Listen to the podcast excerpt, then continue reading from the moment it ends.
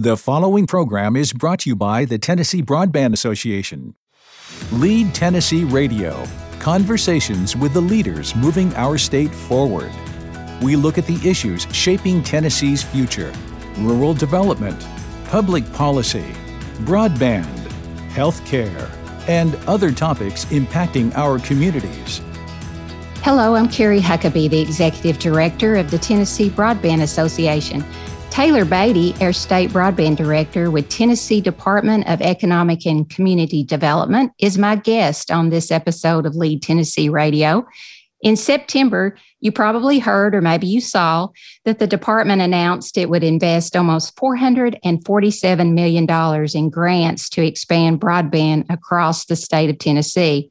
Some 213 million of that was awarded to the Tennessee Broadband Association member companies so that they could reach several unserved and underserved counties.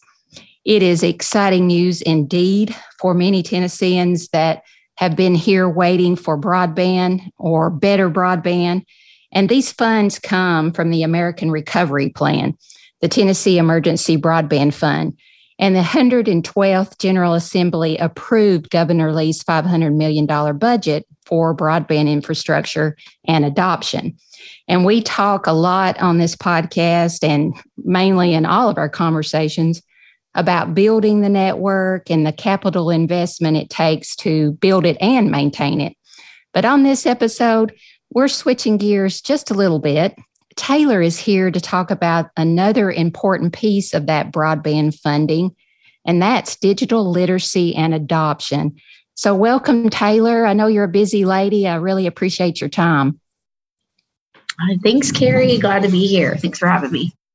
Well, you recently passed your one year mark as the state broadband director. And before this, you uh, worked for USDA and in the RUS program. And you also have government affairs and legislative experience in DC on your resume. Tell us what you learned in those past experiences or, or anything else that helped you do what you do every day. Yeah, great question. Um, I think, you know, it's, it, I'll first say it's, it's great to be home and, and back in Tennessee and get the chance to um, serve the communities that, that built me and my family, um, and then across the state, of course, and just to be able to give back and work on this important issue here in my home state. Um, you know, I did, I'd spent some time in DC and, and got some different experiences up there. And I think the big thing that I learned that is really um, helpful now, especially with just the amount of federal funding that's headed to states, and, and we're working to um, tease out how we're going to spend that money and how we want to be the best stewards of it. It's just, you know, learning and understanding what that process looks like, what um, what decisions go into large um, federal funding packages like the bipartisan infrastructure law, and how do we um, learn as implementers um, of that funding how to make sure it goes to the right place. And so I think that that perspective of kind of the the big picture um, executive side or the legislative side, what decisions are going into those conversations? How do you um, get that uh, funding out into communities or in my past kind of out into states um, you know that that perspective has has been really interesting especially here on the ground um, to to help us have that perspective and understand how do we you know take what what i know about where this this funding quite frankly comes from and then how do we get it out and deploy it into our communities i think that that has been something that really has been helpful for me um, especially as we're gearing up for um, the large amounts of federal funding that we're going to be continuing to get um, in the next year or so um, just to understand that federal process and what that looks like I can see where that past experience will be very helpful in what's coming down the path. So, we're you know, building networks to underserved and unserved areas is, of course, only part of the solution, as we said. And digital equity is a vital part of broadband expansion. And this does cover digital literacy and adoption. Tell us how having a broadband connection and knowing how to use it how does that impact people in areas of education, safety, agriculture, and economic opportunity? I mean, that's that is really uh, such a huge part of the puzzle. Um, I know I've, I've said this a while um, since I first kind of arrived on the block here in Tennessee about a year and and some change ago, and learned that we would have um, a significant amount of funding for broadband adoption. I my background is infrastructure policy, specifically broadband infrastructure policy, and so um, I have been learning um, a lot about the digital literacy and opportunity side and what that looks like. Um, and it it does hold a special place in my heart of just understanding how do we make sure that folks have what they need to actually access that technology once the infrastructure is there. Um, so again, that's you know a great great point that the infrastructure is a, a, large piece of the puzzle, but it's not the only piece of the puzzle. Um, and so, you know, how does that impact um, a household or a community when they have what they need? Um, to be able to access the technology, and I think it it's it makes a huge impact. Um, it's it's the difference between um, the infrastructure or the technology being there um, and that technology and infrastructure being used. Um, it's something that you know we uh, you know a lot of times and and I've I have um, I grew up in more of a, a suburban area and um, but had lots of family in rural rural parts of the state that that did not have access to internet growing up and kind of um, took for granted the connectivity I had um, until I really got into this space and started thinking a lot about how, you know, lots of, of family and friends back home didn't have access to internet. And so understanding that the impact that adopting to that internet is, be it, you know, this is how we can pay our bills and check our email and do schoolwork online um, be it this is how I can do a telehealth or doctor's visit online um, safely and securely and not have to drive two or three hours away um, to access that kind of um, specialist or healthcare visit. Um, you know, but but it's even more than that. I think it's it's understanding the value that this adds to um, somebody's life and really just that piece of the puzzle of the infrastructure's there. Um, what are some of those barriers? Is it affordability? And, and a lot of times it is affordability. So how do we address those issues? Um, because we want we want our folks in our Tennessee communities to be able to access that. And so that touches all of those pieces that you talked to uh, talked about. It's the workforce development and digital skills training. How do we actually use the technology? How do we afford the technology? How do we adopt to the technology and use this long term? And I think on the infrastructure side, that certainly also impacts um, to providers, you know, subscribership and take rates and really helps again build that case for why um, you know providers should come to these rural and remote areas because that interest is there, that demand is there. Um, and so I think it's it's a complex uh, conversation about broadband adoption, but really, really, like I said, I, I think it makes the difference. It's the difference between you know the infrastructure just being there and actually being used and adopted too. Well, I think last week we celebrated National Rural Health Day. That was either last Thursday or Friday. And it brings just to our attention just a small piece of that adoption and infrastructure with telehealth. And, you know, the pandemic taught us a whole lot about education and how important it is to have that connectivity. But it also taught us that we can do those visits with that telehealth with our doctor's office and you know save us those trips into the bigger cities or um, you know if it's just a blood pressure check or it's uh, a diabetes check or something like that, we can do it from the home instead of making that trip into a doctor's office, especially during flu season. No yep. one's, you know, no one wants to be in the doctor's office in flu season. So um, there's just so many pieces of that adoption and quality of life. You know, once the infrastructure is there and and how to use it. Uh, last year, the Pew Research reported that 72% of rural communities are connected. And that number, I think, was around 77 to 79% in the more populated urban areas, as you mentioned. But that leaves about 20 to 30% of the state that aren't connected. And if I remember correctly, there's about $50 million allocated in our state plan mm-hmm. for adoption programs. And then the BEAD program is following that up with, I think they're setting aside two and a half to three billion for similar efforts. The intent uh, is for everyone to have broadband if they want to subscribe to broadband. But what are some of the reasons you and your team have found that uh, consumers and businesses don't connect to broadband? Of course, you mentioned affordability, and that's that's a big piece.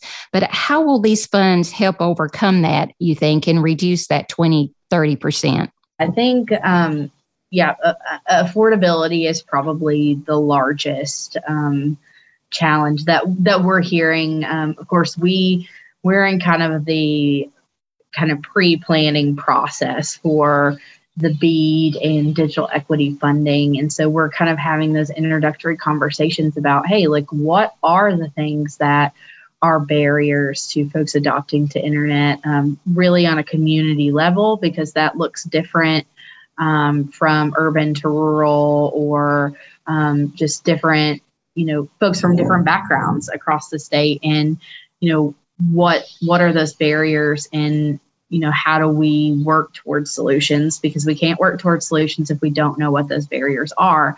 Um, and so i think the other piece so like i said affordability being probably the the biggest thing that we hear. Um, i think even as you get into more rural areas in our state um, that you see a lot of questions around um, digital skills training and just understanding um, the value that the internet can bring to a household. Um, you know, for a lot of our communities, especially, um, and I had this conversation actually with my grandparents um, not too long ago that, you know, for a lot of our aging populations in, in the state, um, and again, like I said, I've, I had this conversation with my grandparents, and they were like, "Well, you know, if we've gone this long without the internet, why should we do this now?" and so I'm like, "Well, there's so much more. You know, there's so much opportunity there. It's not." Um, you know, necessarily about accessing social media or, or, things like that, although that is something that they can do. Um, it's also, you know, an opportunity, like you said, to be able to um, you know, go to the doctor and not have to sit in the waiting room during flu season or, you know, just have access to the things that you may not have right there in front of you. Um, and I think also on the, the agriculture side, um, I grew up um, in in the 4-H world and precision agriculture I know is is really important and dependent on broadband. And so how we um, make sure that we're communicating at the state level and the community level how important it is to make sure that that connection is there.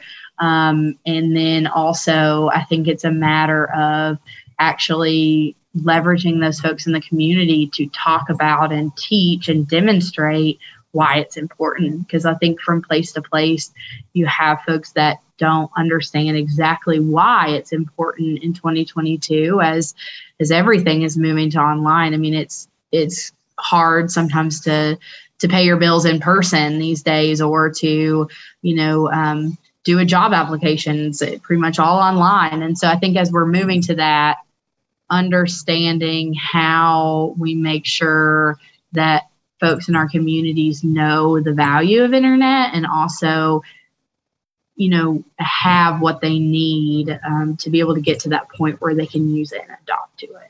You mentioned affordability and it as we said it's a challenge for many and I, the fcc put the affordable connectivity plan into effect back during the pandemic to assist anyone that needed help paying for broadband. And I think it was a discount up to about $50 per month for those who qualified. There's also a $100 discount on the purchase of a new laptop, device, tablet, a desktop computer. But beyond the affordability challenge, and you mentioned this about learning how to use devices, some people may not be comfortable purchasing or using a particular device like a tablet or even a smartphone. Do you think that being uncomfortable with the technology slows down broadband adoption? How big of a factor do you think that is? And is that age specific or do you think it's across all age groups? Yeah, I think um, that's a really good point. Um, you know, I am am really intrigued about that conversation of the actual device piece um, because uh, it, it just things have changed so much in terms of technology and um, I was talking to a a teacher the other day. She's elementary age teacher, and uh, we were talking about like when we did typing classes in school. And you know, I'm a millennial, so I definitely went through the typing classes. um, but she was telling me she was like, you know, our school doesn't do that anymore because you know our kids use chromebooks or ipads and they you know touch you know they like tap on it like a you know touch mm-hmm. and that was really interesting to me um, because we were talking about how um, you know t- how important like typing classes are because you can't do like a you know um, resume or something like that on your smartphone. Like that's just hard. And so uh, we were talking about how like there's a, a an interesting correlation between you know the fact that a lot of our um, you know aging populations also struggle with that but then also some of our our younger populations are like typing. Like we don't type like that anymore. And so like having those kinds of conversations but but i think the the issue of having appropriate devices is definitely um, a challenge when it comes to how to adopt um, to internet um, an internet subscription because I think there's a common misconception, and I think we've probably talked about this, Carrie, but like it, you know, if you have a have a um, smartphone and you know a cellular connection, that you know you've got all you need, and that that gets it done. But like I said, I mean, doing things like um, you know, do applying for a job or submitting a homework assignment, those are hard things to do on a smartphone. Um, so making sure that folks have what they need. I'm not not saying that every household has to have a you know desktop computer and all you know all the things, but I think um, you know leveraging what we're doing in communities to make sure that that you know those gaps are filled. Um, you mentioned ACP. Um, there, there's definitely some opportunity there on devices, and then that um, $30 off subscription. I know a lot of our uh, Tennessee providers, most of our Tennessee providers are participating there. So if you're um, an eligible household, um, you can access some of those benefits, and that's a great uh, tool. That's something that we have realized in the last couple months as we've rolled from the emergency broadband benefit to ACP, or as the FCC has rolled rather. Um, you know that that's not being utilized as much as we would like to see. We know there are a lot of households in tennessee that are eligible for that. So we want to make sure we're pushing that out because not only does that help fill in some of the gaps on the you know internet subscription but it also helps on making sure that we're connecting folks to if there's a device piece that's missing. Um, and then i also say that you know the state is looking for with our $50 million that that you mentioned earlier um, that we're going to have available for affordability and adoption programs. You know we want to see how we can fill in those gaps both in you know digital skills training and understanding how to use that technology and that equipment um, but also working with some nonprofits and folks in the community to you know, find some of those approaches that aren't a one size fits all um, and making sure that they have what they need to help people get devices and affordable connections and things like that. So I think there's some exciting things to that vein that are that are in the pipeline. Um, but but you're right on. I think access to an, a device that um, gets done what you need to do on it i think is is also a big part of whether or not folks are going to adopt to the internet. There's a big learning curve with the cloud. You know, mm-hmm. everything's going to the cloud. How to use the cloud, um, or you know, are you storing everything on your laptop or on your hard drive, or does it go to the cloud? And where do you find yeah. it after that? So, um, there's a lot to what kind of device you want to buy and sure. use every day. I, I, spoke to Dr. Daniel Collins from the University of Tennessee a couple of months ago, and he's a 4 H lifer, and I think you are too.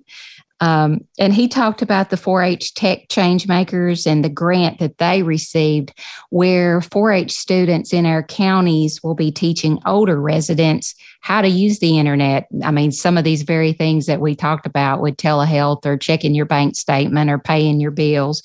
Um, they'll be training them and uh, to talk to use the internet and connected devices. Do you think it's programs like this one that will help increase broadband adoption across the state?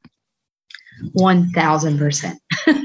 I thought you would um, agree. I think, yeah. I think that, and, and you're right on. I am, am definitely a 4 H lifer, grew up and, and did all the things from canning to livestock to, um, I'm, you know, the technology stuff. It was, it was great. And I, I loved every minute of it. Um, but I think, you know, that is so important. I cannot stress that enough. I think uh, what's interesting um, about this, and I, I mentioned this earlier, that, you know, we've got a lot of of challenges in broadband in, in adoption particularly in affordability in rural communities and in urban communities. Sometimes those challenges look really similar.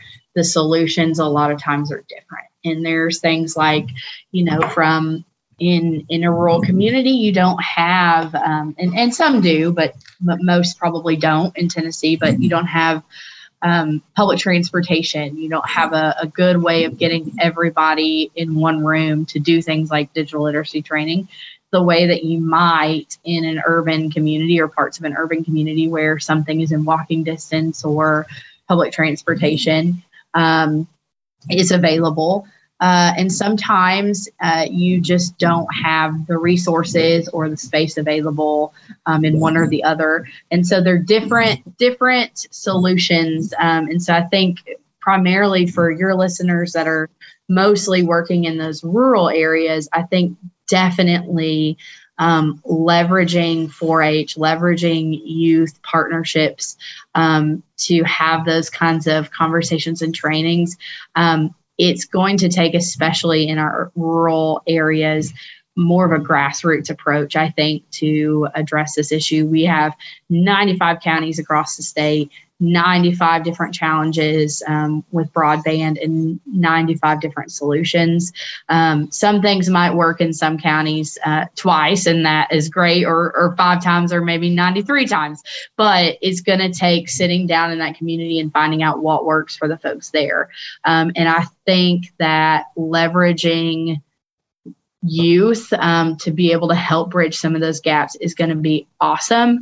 Um, I have have um, said that a lot recently that um, you know making sure that we're uh, using we're not reinventing the wheel. You know you have a lot of, of high school and middle school kids um, in the 4-h programs that are like we want to serve in our community. So, what better way than to pair them with, you know, some folks that need that help and, and honestly, that encouragement and would love to sit down with um, some of them and learn from them. Um, and I think that's that's awesome. And I think you'll also find that those kids also learn um, from those those folks that they're working with and teaching. And so I think I think that's um, just a really cool thing. And I think um, I'm I'm wholeheartedly supportive of those kinds of solutions um, statewide, and just kind of teasing out what is the best thing for our community.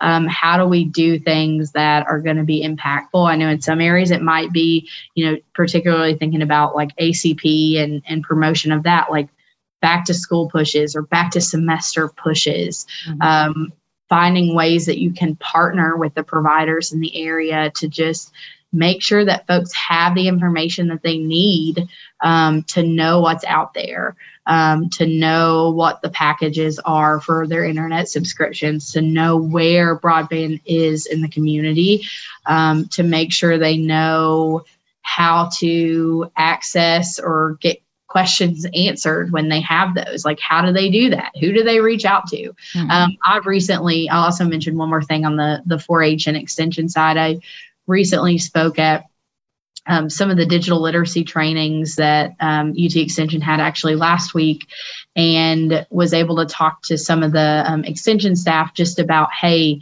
you know how can we be better partners so that if you're working with the adult ag or the adult FCS or the you know youth in the school systems when you undoubtedly get that person or that family that says hey i need internet or i can't afford internet or whatever the challenge is you know where to go to you know who to contact and it, it's you know i think there's a, a really good opportunity for us there to um, leverage that partnership and and figure out ways that we can work together to solve this issue in our community Definitely. And that is something I talked to Dr. Collins about because when the Tennessee Broadband uh, marketing committee visited the UT, we talked about digital literacy and adoption, and he told us about this program.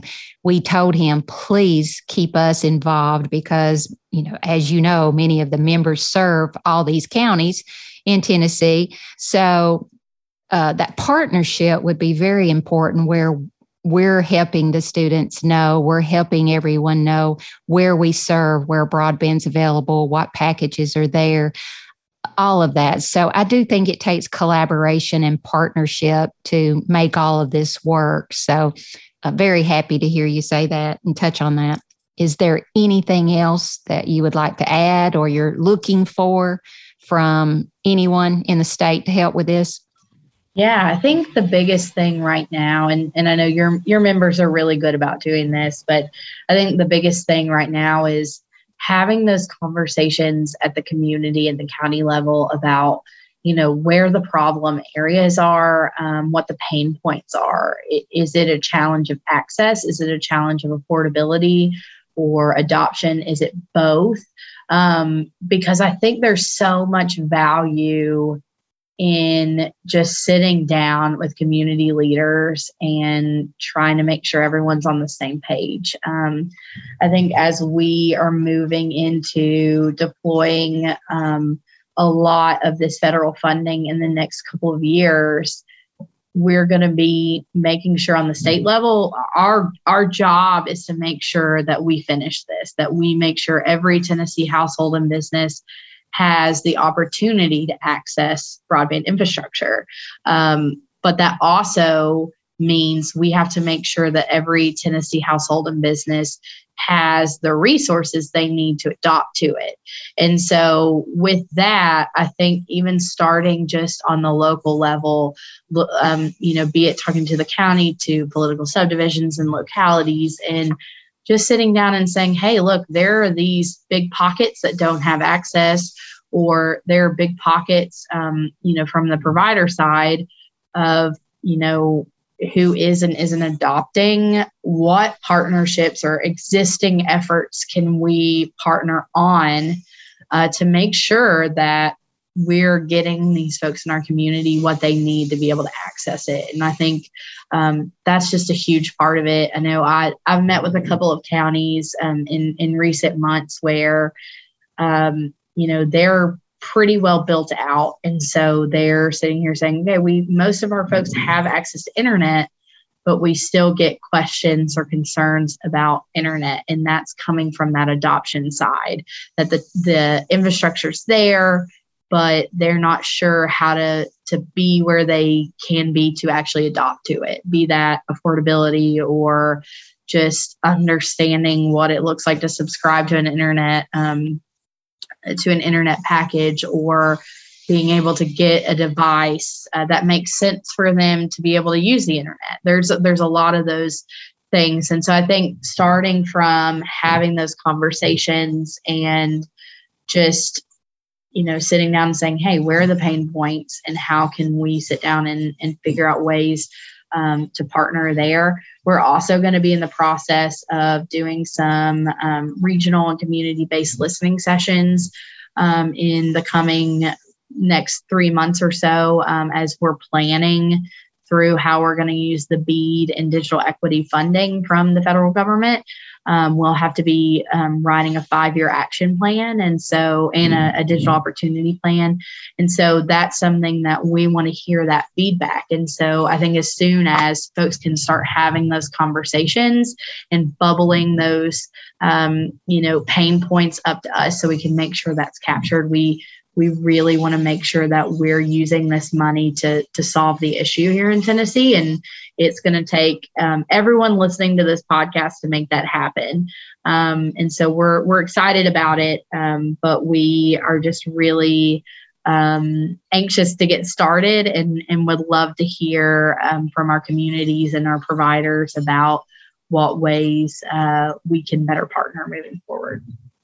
Sounds good. And we definitely look forward to working with you and, and your department and and helping find what the challenges are and pinpointing those for sure, and then finding solutions for them and being able to bring those down into each one of our serving areas in our counties. So we are definitely here to support you and to collaborate and partner to ensure that the adoption numbers get where we want them to be and where everyone has access to good, reliable broadband. So, is there anything else you want to add before we close?